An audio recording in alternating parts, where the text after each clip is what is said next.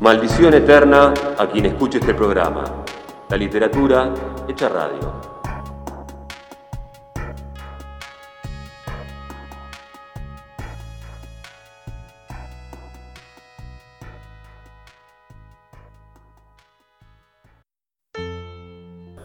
Hay clásicos, hay bestsellers, hay incunables, hay libros de culto y periódicamente nuestra biblioteca se vuelve más rica con las novedades literarias.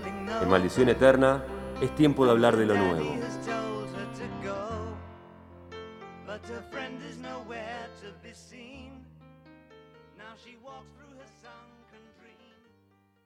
El gran surubí, Pedro Mairal, MC Editores. En una Argentina de pesadilla el país se quedó sin carne y pasa hambre. En medio del caos, el ejército recluta a los varones mayores de edad. Ramón Paz, que a la crisis del país le suma un divorcio feroz, es uno de ellos, uno de los reclutados. Aislados a orilla del Paraná, solos, asalvajados, los reclutados tienen la misión de pescar surubíes para alimentar a la población. Mientras practican todo tipo de violencias y aberraciones, un pez de proporciones gigantescas merodea las aguas y se convierte en el trofeo más codiciado. A partir de allí, este Ramón Paz, una suerte de alter ego de Mairal, tenemos en cuenta sus pornos sonetos, que el autor que Mairal firmó durante mucho tiempo con el, y editó con el seudónimo de Ramón Paz, ¿sí?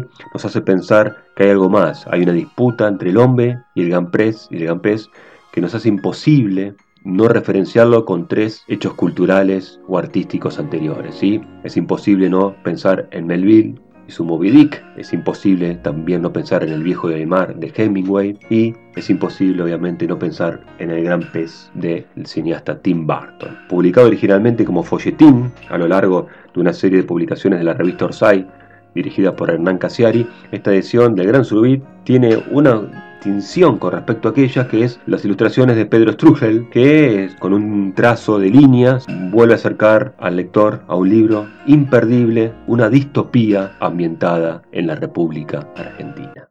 Poetas. No, te gustan pero no, vos no te bancás a un poeta. Los poetas, las poetas, esos tipos, esas tipas que juegan con palabras y activan emociones, te agradan pero no para vos.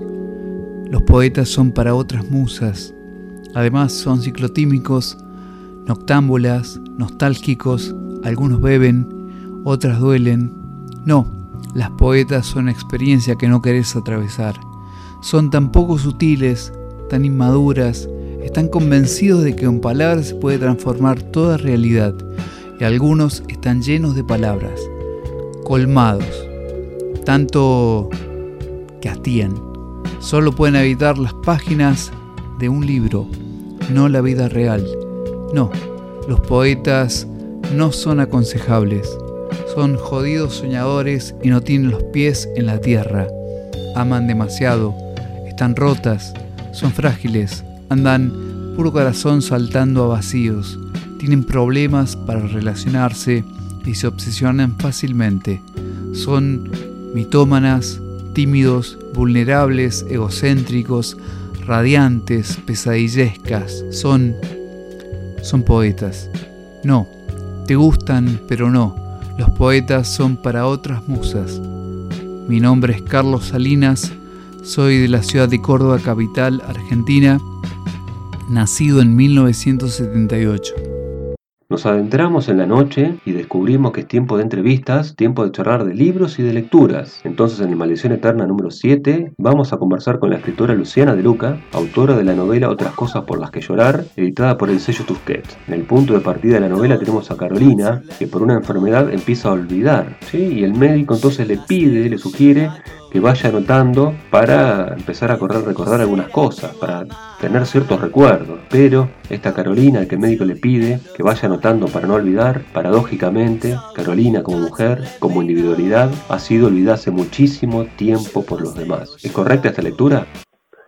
Sí, sí, bueno, justamente creo que, que la voz de, Carolina y toda su su, su manera de, de, contarse a sí misma y de reflexionar sobre su vida tiene que ver con eso, ¿no? Como, como, como si hubiera sido un volcán que fue juntando toda esa voz por dentro toda la vida y, y, en este momento en el que va perdiendo la memoria y de alguna manera también va perdiendo ciertas ataduras formales con, con, con, digo, con las reglas de, de ser modosa y de ser de alguna manera dócil y aceptar las cosas, creo que eso la ayuda para, para perder ciertos reparos y, lanzarse a hablar por primera vez en su vida.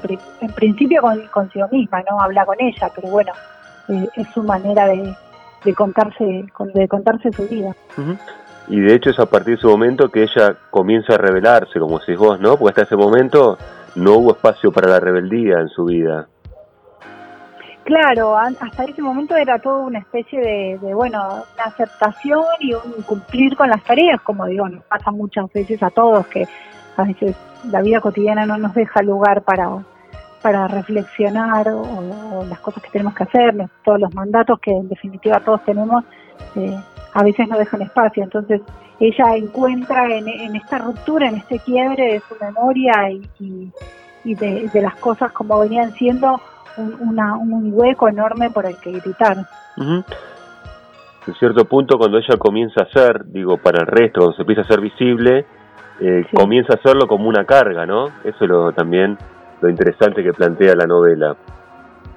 Claro, claro, también sí, es cierto, digamos, hay una cosa que tiene que ver con la enfermedad y que nos pone en un lugar de, bueno, no estamos plenamente, para, quizá para los otros como deberíamos estar, eh, vivimos en un sistema en el que se nos exige ser productivos, activos y cumplir, cumplir digo, con, nuestras reglas y con todo lo que tenemos que hacer, entonces digo, la enfermedad empieza, aparece como, como una ruptura, como una, como una interrupción de ese sistema productivo.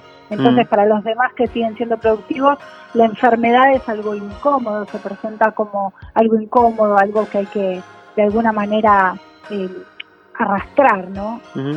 Por eso digo, y, eso lo, interesante es, me parece en la novela es eso, ¿no? Pero sobre todo porque ella, digamos, ahí es cuando comienza a ser visible para el resto, porque mientras tanto ella ocupaba el lugar que le habían asignado y bueno, como lo cumplía, estaba invisibilizada, ¿no? Claro, es como, no sé, se me ocurre una analogía con una huelga, ¿no? Es como, bueno, un, trabajador cumple su función y es invisible hasta que levanta la voz y dice, no, esto si no, o reclama un derecho o lo que sea, una trabajadora, digo, me parece que pasa pasa un poco por eso, quizás a veces hay, hay, hay hay individualidades o personalidades que se pueden visibilizar cuando hay una ruptura, cuando hay un, reclamo, cuando hay una vulneración de derechos. En este caso sí, ella se sale a la superficie cuando, cuando se rompe. No voy a revelar eh, ni adelantar el final ni la estructura de, la novela, eh, pero digo, básicamente es, es una gran en casi la totalidad de los capítulos, una gran voz interior, un gran soliloquio, ¿no? La estructura de... ¿Qué te permitió el soliloquio a vos como forma narrativa?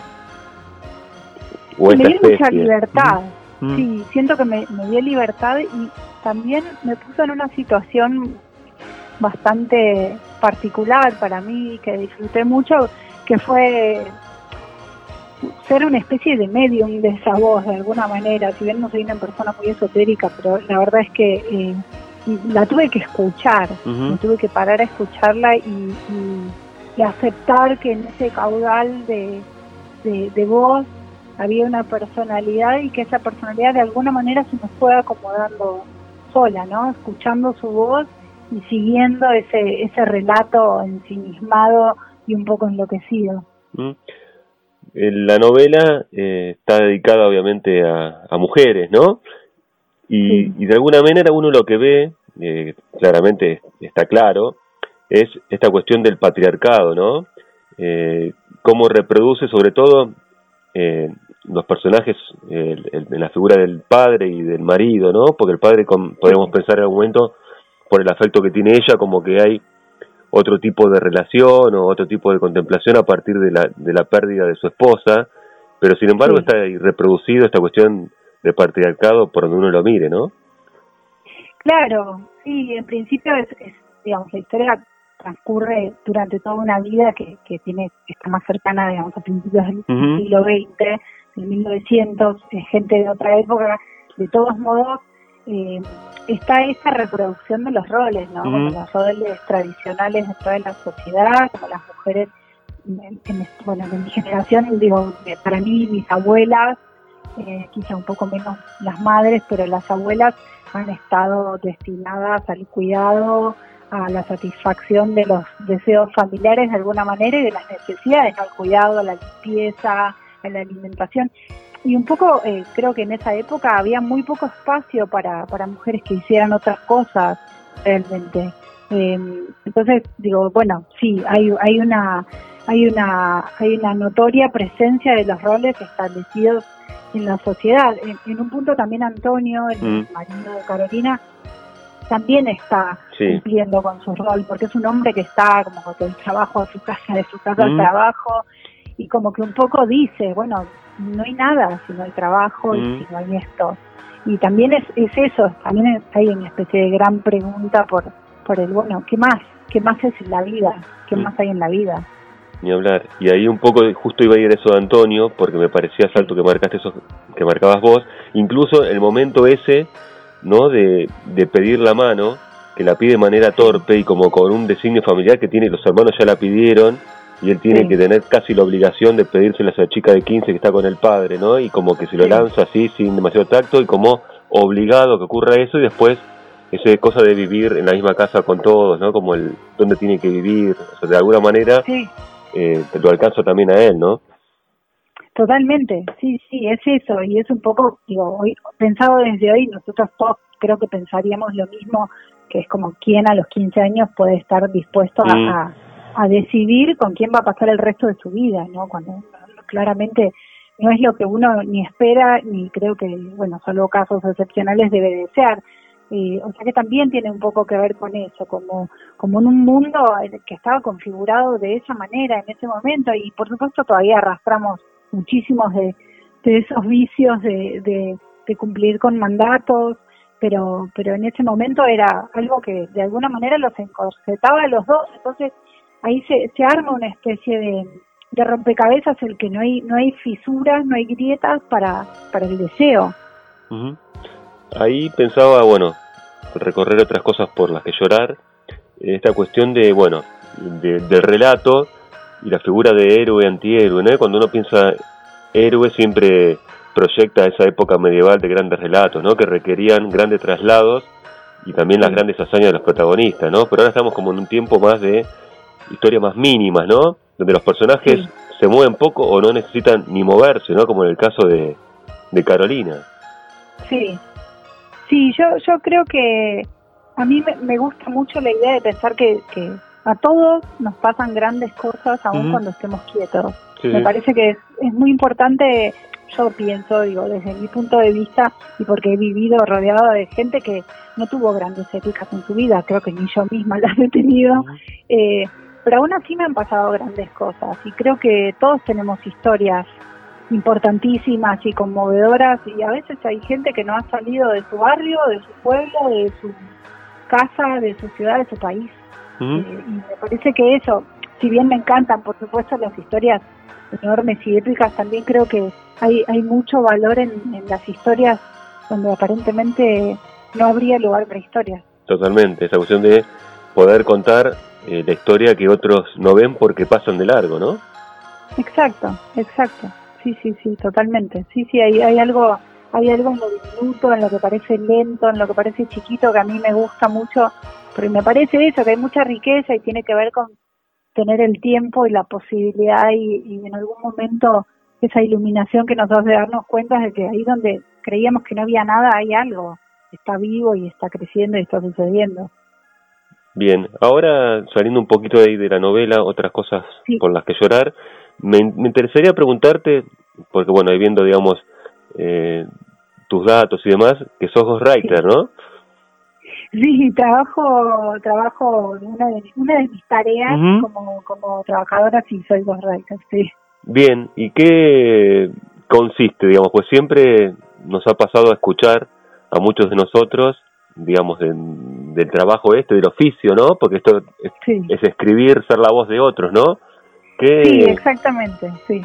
Nada, si tenés ganas de contarnos un poco en qué consiste, en líneas generales, y cuánto espacio para la creatividad.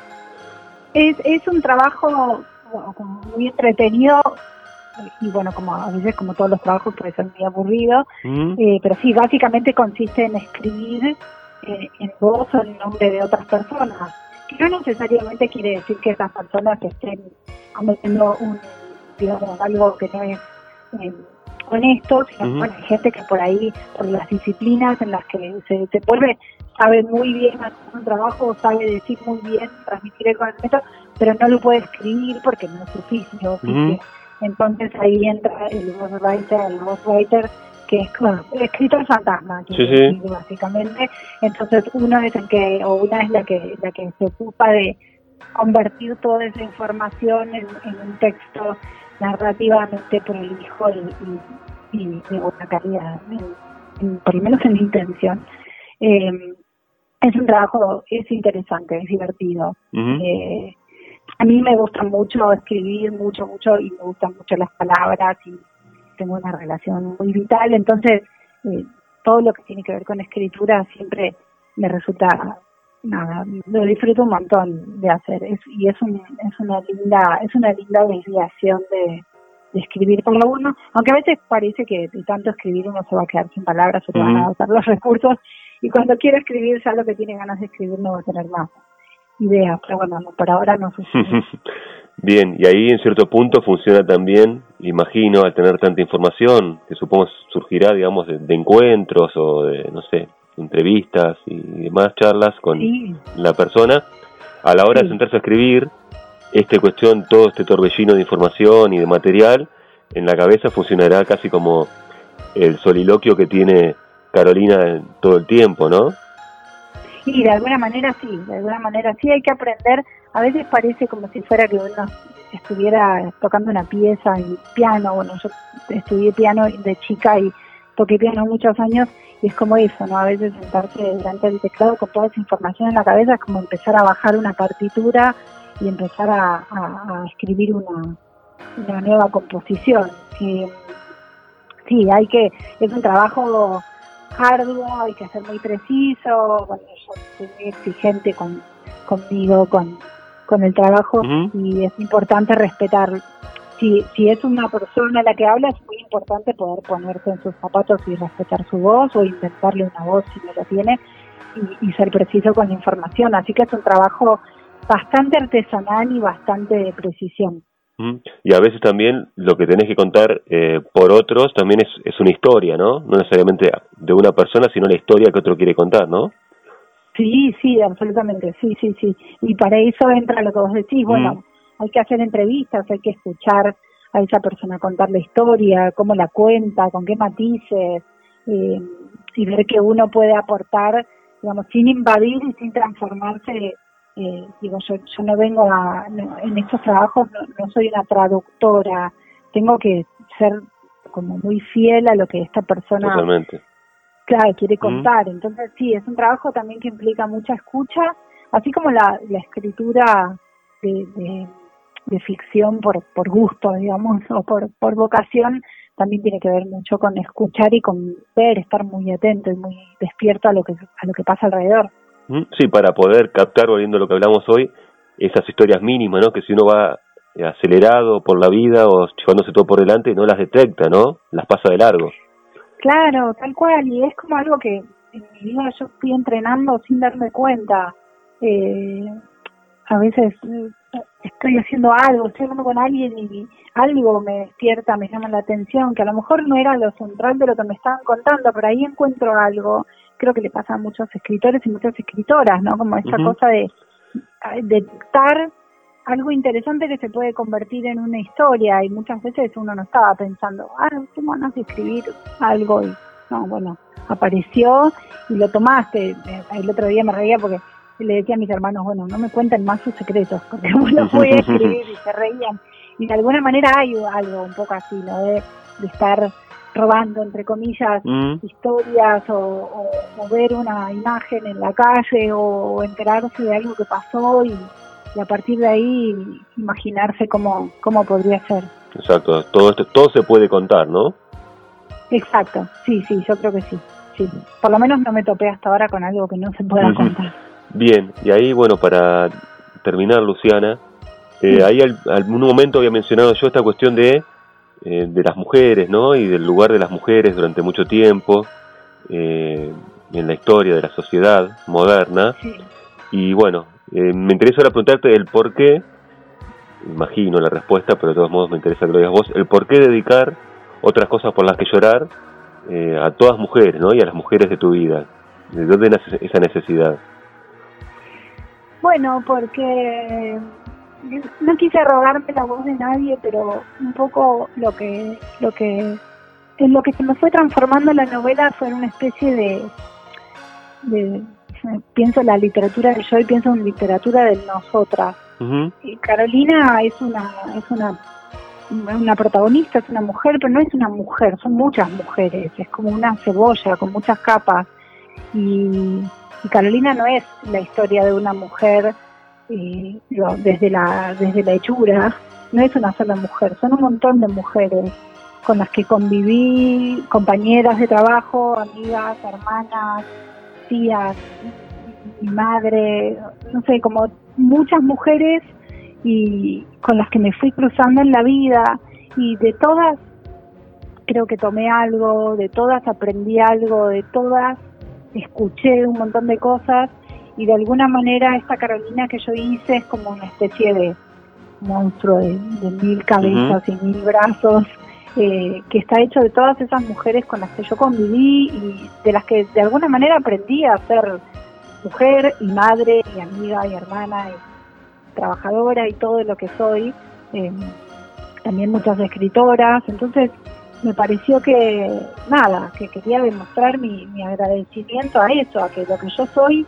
es producto de todas las mujeres que estuvieron a la par y las que vinieron después, porque también hay mujeres más chicas que me han acompañado, enseñado, y de todas las que estuvieron antes. Yo no, no soy una mujer sola en el mundo, ahí soy porque fueron un montón antes y luego serán, entonces, nada, la verdad es que me salió a hacer ese agradecimiento. Bien, estar en la historia y ser parte de la historia, ¿no? Exactamente, sí, sí, ser un eslabón de una cadena infinita. Buenísimo. Luciana, te agradezco muchísimo por el tiempo. No, por favor, gracias, la disfruté mucho, te agradezco un montón. Hoy que no aguanto más, quiero empezar de cero y con un voz más, quiero que bailemos porque la noche que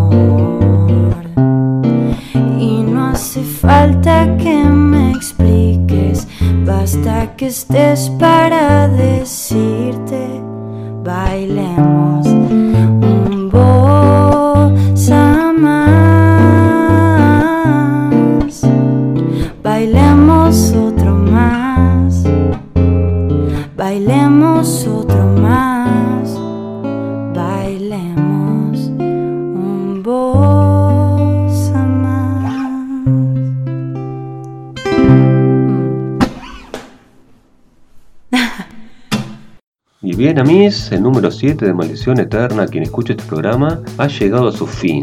La hemos pasado bien, entiendo, y llega el momento de repasar por arriba el índice del programa tal como hacemos semana a semana. Nuestro tema ha sido la suerte, escuchamos la voz y los poemas del poeta cordobés Carlos Salinas, en algoritmo pasó Jack Kerouac, en novedades literarias, hablamos de Gran Surubí, de Pedro Mairal, charlamos con la escritora Luciana de Luca, de su novela Otras cosas por las que llorar, y escuchamos canciones de Daft Punk, Patricio Rey y sus renitos de ricota, de Siniestros y de Zoe Gotuso. Saben que las puertas del programa están abiertas a todos los poetas, a todas las poetas que quieran aparecer, y a escritores y editoriales que quieran acercarnos sus novedades, como por ejemplo han hecho los amigos de la editorial Final Abierto, quienes nos enviaron El desierto de la melancolía del escritor Alfredo Benialgo, con el que tendremos la oportunidad seguramente de conversar en futuros programas. Hicimos el 7 de Maldición Eterna de Andro Sala, el Elvis de City Bell, en la edición, Astor Mugueta en la asesoría musical, Victoria Lagomarcino en los diseños para las redes y quien les habla, Flavio Mori. Todo muy rico y nos reencontramos en 7 días y nunca se olviden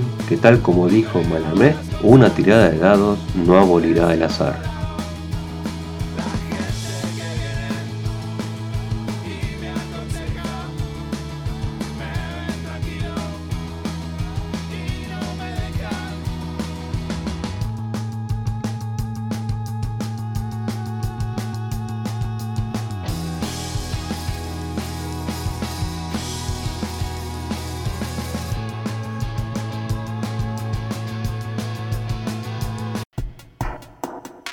Maldición eterna a quien escuche este programa. La literatura hecha radio.